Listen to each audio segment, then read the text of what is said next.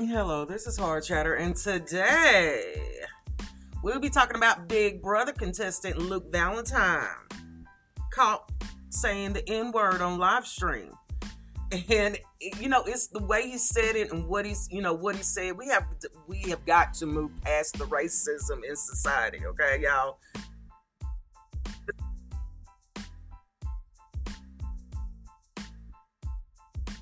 You hear what he said? He said the cheese room. You know, so he didn't say it like that, but he said it. You know, he said it. And the problem with that is that we say it so much, and I'm talking about us, black people. We say nigga so much that other people think they can't say it. Think about it. Niggas in all the songs. It's in the music. It's in the talk. It's in the walk. It's in, hey, nigga, what's up, nigga, my nigga, my nigga.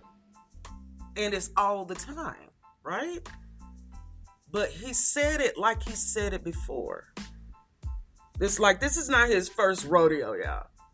Okay, this is not his. this is not his first nigga rodeo. Okay, let's just call it for what it is. It's not. But how much fault do we put on him? Do we put society as a fault for pushing the narrative for all these years? You know, who do we blame? He's a young man too. He's he's not an old cat. He's a young cat, man. You know, he still has some learning to do. But when he said it, when he said it, he looked down like, yeah, I know I fucked up. And what I respect is that the contestants that are in front of him are just as horrified and shocked as he is. And what that shows is that we have moved in society to where everybody thinks the shit's stupid. Everybody is sick of racism. I mean, really, we're sick of it. Every time you turn around, there's some racist shit going down. The the the boat, the dock. I don't even want to talk about it because I'm so over it. You know, I'm, I'm sick of it my idea in society, and if you're racist, if you don't want to live around black people, then move. Get out the way because we're not going nowhere. In fact, white people, the reality is, white people love black people so much that we're just gonna keep on having babies together. And then who you gonna call a nigga? Especially when you got your own blood in it. You know?